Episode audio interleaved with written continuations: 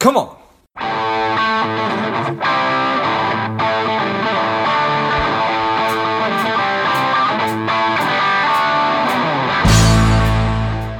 Spending too much time on social? Is your daily screen time over two hours?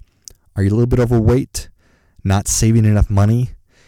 Any or all of these are familiar. Strive could be for you. The Strive two week online boot camp will help you to detox your mind, body, and money, getting you on your way to a happier, healthier, wealthier, and more confident life. Go to strivedetox.com, S T R I V E D E T O X.com, and get your mind, body, and money right. Welcome to Money Savage, Savage Approach to Personal Finance. This is George Grombacher, and the time is right. Welcome today's guest, the strong and powerful Brian Yacktman. Brian, are you ready to do this? Absolutely. Excellent. Let's do this. Brian is the president and chief investment officer of YCG Investments, a firm that manages over a billion dollars. I'm excited to have you on. Brian, tell us a little bit about your personal life, some more about your work, and why you do what you do. Well, I'm, uh, I'm i live in Austin, Texas. Married, have uh, six children, and uh, what I do for a living is people take their hard-earned savings, they give it to me to manage, and I invest it for the long haul to, to help them uh, protect and grow and compound that wealth. Nice. Appreciate that. So, six kids. I've got two, and everybody told me about how when you go from one to two, it's twice as hard. Is it, in fact, six times as hard, Brian? I think there's a, a, diminishing curve there. So I think two to three, you know, man to man to zone defense was a little bit tougher. Uh, yes. But uh, once you're on zone defense at three, I actually I don't think there's much of a difference from three to four, five, or six. Okay. Plus, so, they get helpful. You know, they get more helpful as they age. That's a good point. So is is is six the number or? Well, when we got married, my wife said she wanted to have six and adopt two. Ah. So we are we've accomplished the first goal and working towards the second. All right. Well, very cool. Congratulations. Yeah, thank you. So you have been at this for a good little while, and I was we're going to dig into um, your process for investing and all that good stuff. Um, I, I was was writing down my, my my questions, and I wrote down investment philosophy, process, approach, strategy. Do you have a, a, a, a term that you use to describe what it is that that that that, that you do? Um, yeah, I think all of those work. Whichever it, one's your favorite. Okay, fair enough. So, so in in in in today's very very dynamic world um, of information everywhere, how how have you developed and has it changed over time your your investment philosophy? Uh, yeah, so I I think um, the, main thing is, is that when you're developing a strategy, you don't want just to earn great returns, but you want to make sure that you do so without taking excessive risk. You want to make sure that you're you have a strategy that um, is repeatable um, and and something that you feel confident you can count on. And so uh, I, I think that in order for that to be the case, one of the main things is that people talk about how when strategies get developed and people figure out an edge, that that can get arbitraged away. But one of the things that doesn't get arbitraged away is behavioral advantages. Um, where what I mean by this is that human nature, investors on average want to get rich quick, and they're overconfident in their ability to do so and, and picking the right stocks that will do that for them. And so it leads in general to this uh, overarching overpricing for riskier businesses and an underpricing or undervalued uh, for the the more dominant, boring, stable, uh, predictable businesses. And so we uh, have found that there's there's just great value in in fishing in a pond that stacks the odds in your favor by investing among very high quality businesses. Um, now, having said that, uh, then the question becomes, what is it that you really are focused on? Um, and we're we're focused on uh, pre- predominantly uh, businesses that possess pricing power and have a long runway to continue to reinvest with that pricing power.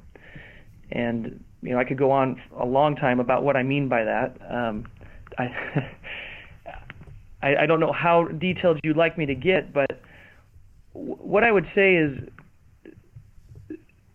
like, let me um, step back for a second Yeah. here. So, so I say we invest in a, a collection of global champions with enduring pricing power. Okay. And the key point I would make is that finding them is very rare. So, competition and innovation, naturally, what it does is someone starts making a lot of money, then there's com- competition that comes in and innovation to find a way to do it better, faster, cheaper. And it drives down the real prices for nearly every industry and nearly every business.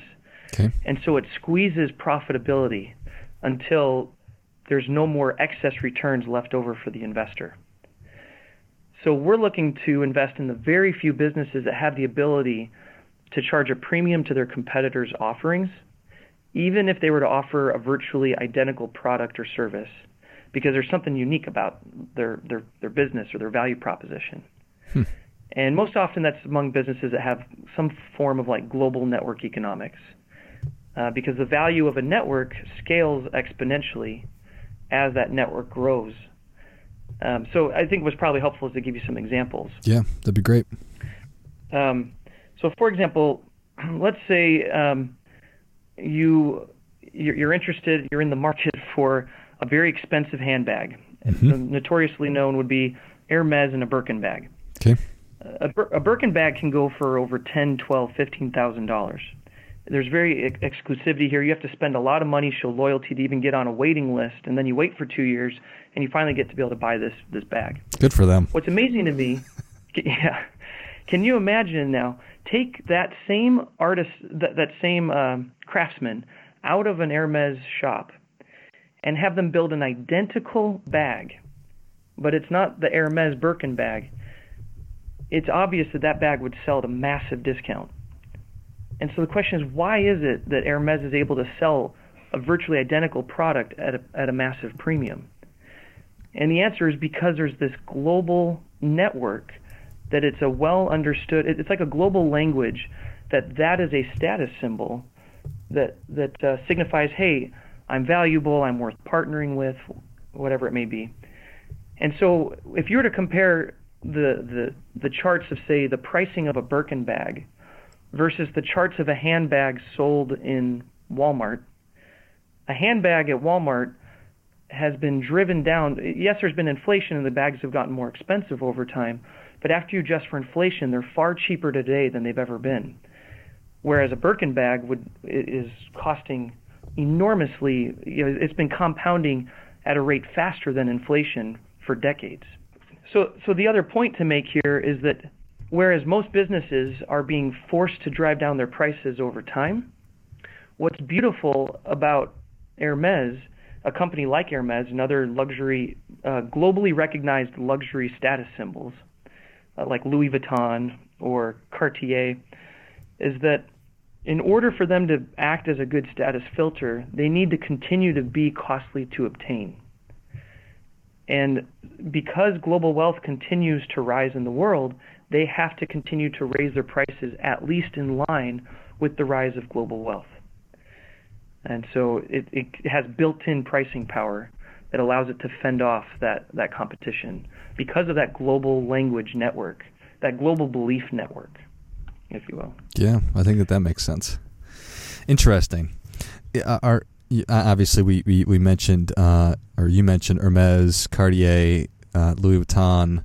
Are are there other industries that that or or can you find a global champion in most every industry?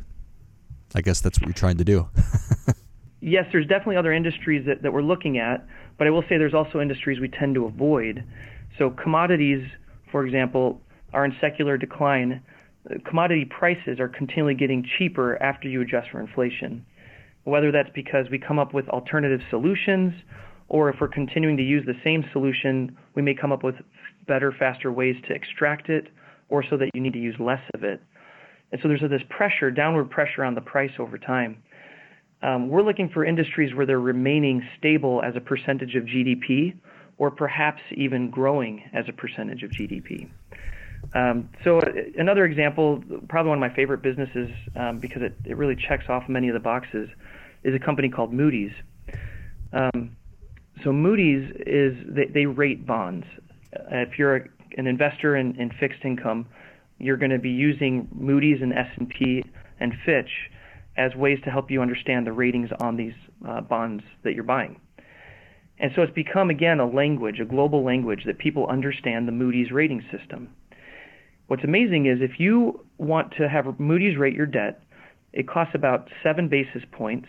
That means 0.07 percent, and it will, you will make, you will save, I should say, about 30 basis points. So you pay seven to save 30. Hmm. So it's a huge value proposition. Some people have tried to rate, uh, do, uh, some people have tried to issue bonds without the uh, with, without using Moody's or S&P, and they found that they ended up needing to pay that extra price. So it seems like a no-brainer that people would just pay for that. Well, the if you were to come along and offer an identical product again that's virtually identical in every way, hey, I'll come and I'll rate your bonds as well.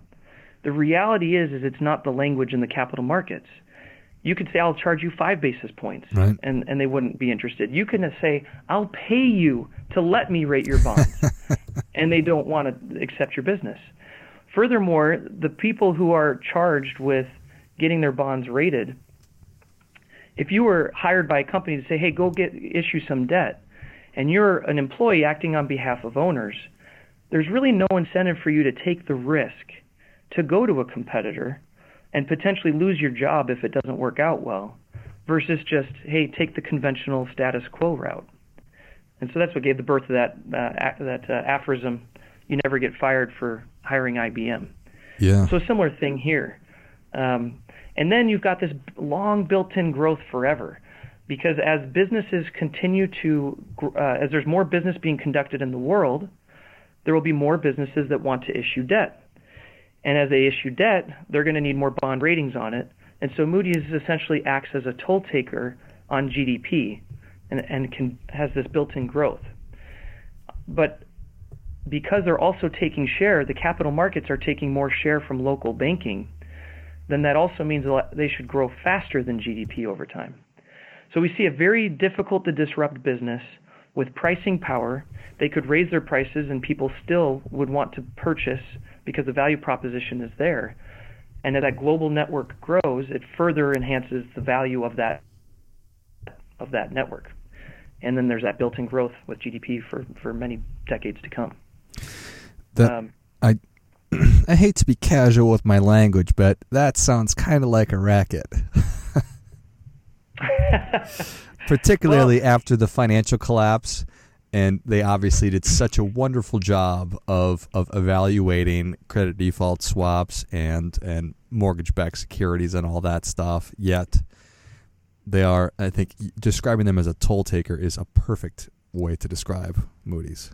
I agree that there is something to be said about that.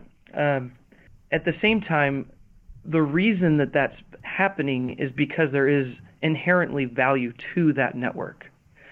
And so the question is there value or is there not? Um, the, the danger is, to your point, is the value of the network so strong that you become you act in like a monopoly sort of way where you don't take good care of innovating your product and making it better uh, for the consumers and the users over time but it's a it's a network effect that's alive and well, and there is true value that that is apparent in the capital markets that say, hey, this is valuable, and that's why that that exists. So, um, you know, a lot of our businesses act that way, but there but there's value to them. Another example would be like Mastercard and Visa. Here is the most talk about a global champion. I mean, they have billions of users, right. and there it's a two-sided network where if if I want to know where's my trusted what's my trusted information filter because all of these things act as either like an information filter or a people filter. Mm-hmm. So the mm-hmm. luxury products were like people filters, and this isn't an information filter. If I want a trusted, secure way, efficient, that I can go around the globe and transact business with Mastercard or Visa, ex China, that that's going to be through the Mastercard or Visa network.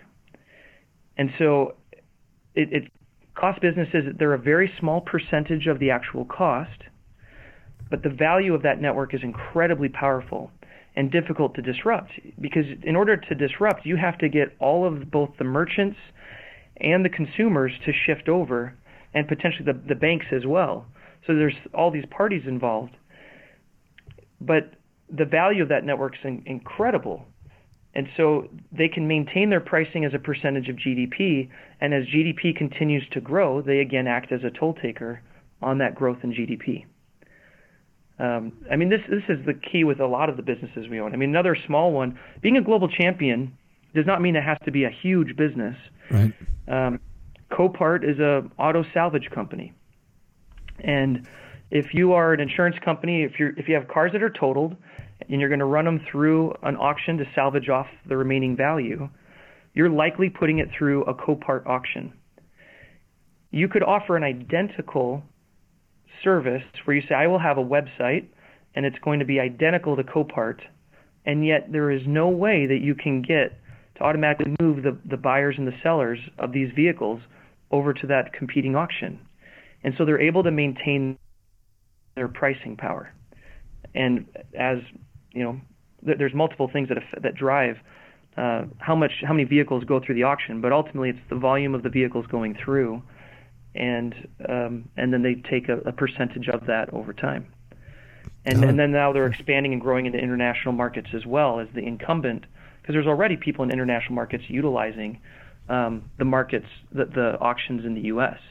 So then they come into other auctions and in other international markets and Im- immediately establish a presence.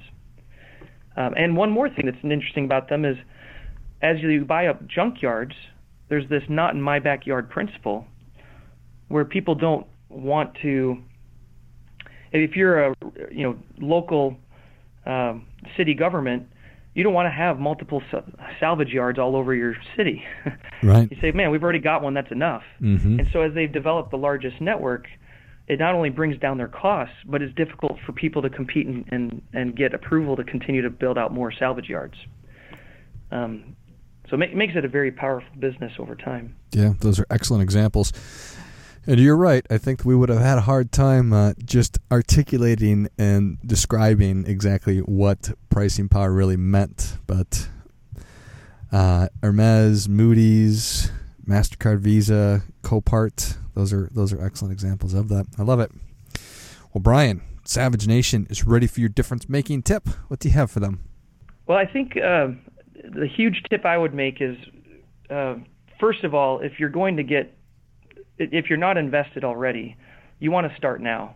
Um, the earlier you start, the better it is, and it's not just because of the miracle of compound interest. Well, that is why, but people think about start early, you make a lot more later. But consider just hypothetically, if you save a few dollars, I, I just ran a hypothetical number uh, before this. If you save 550 a day or $100,000 over 50 years, you'll end up with $2.3 million. If you save, uh, if you say I'm going to wait till the last 10 years to save, you need to save $400 a day or $1.5 million to end up with the same 2.3 million. In other words, you could have spent another $1.4 million over your lifetime if you chose to start early. I think that would be my number one tip is make sure you're starting to get invested now and early. But for those that are already involved, it would be to, to fish in the ponds of high quality too many people um, are, are allow their emotions to, to take them and they get they start market timing and they actually shoot themselves in the foot whereas they're much better off investing in, in dominant businesses that will last for many years to come and just patiently wait for that wealth to accumulate. I think that is great stuff. That definitely gets. Come on. Come on. Brian, thank you so much for coming on. Where can Savage Nation learn more about you? Uh, either one of our websites. So we have um, for separately managed accounts www.ycginvestments.com, and for the mutual fund uh, with a much smaller, uh, a much lower minimum, www.ycgfunds.com. And uh, both have a wealth of information that would help people to really learn much more about um, how we think and and how how to invest in a way that we think is just a very superior way to to earn high risk adjusted returns over time. Perfect. Well, Savage Nation, if you enjoyed this as much as I did, show Brian your appreciation and share today's show with a friend who also appreciates good ideas. Go to ycgfunds.com, learn about Brian and the firm, and there is a ton of information and research and white papers on the site detailing a lot of the things we talked about today. So, thank you again, Brian. And thank you for having me. I enjoyed it. And until next time, keep fighting the good fight because we are all in this together.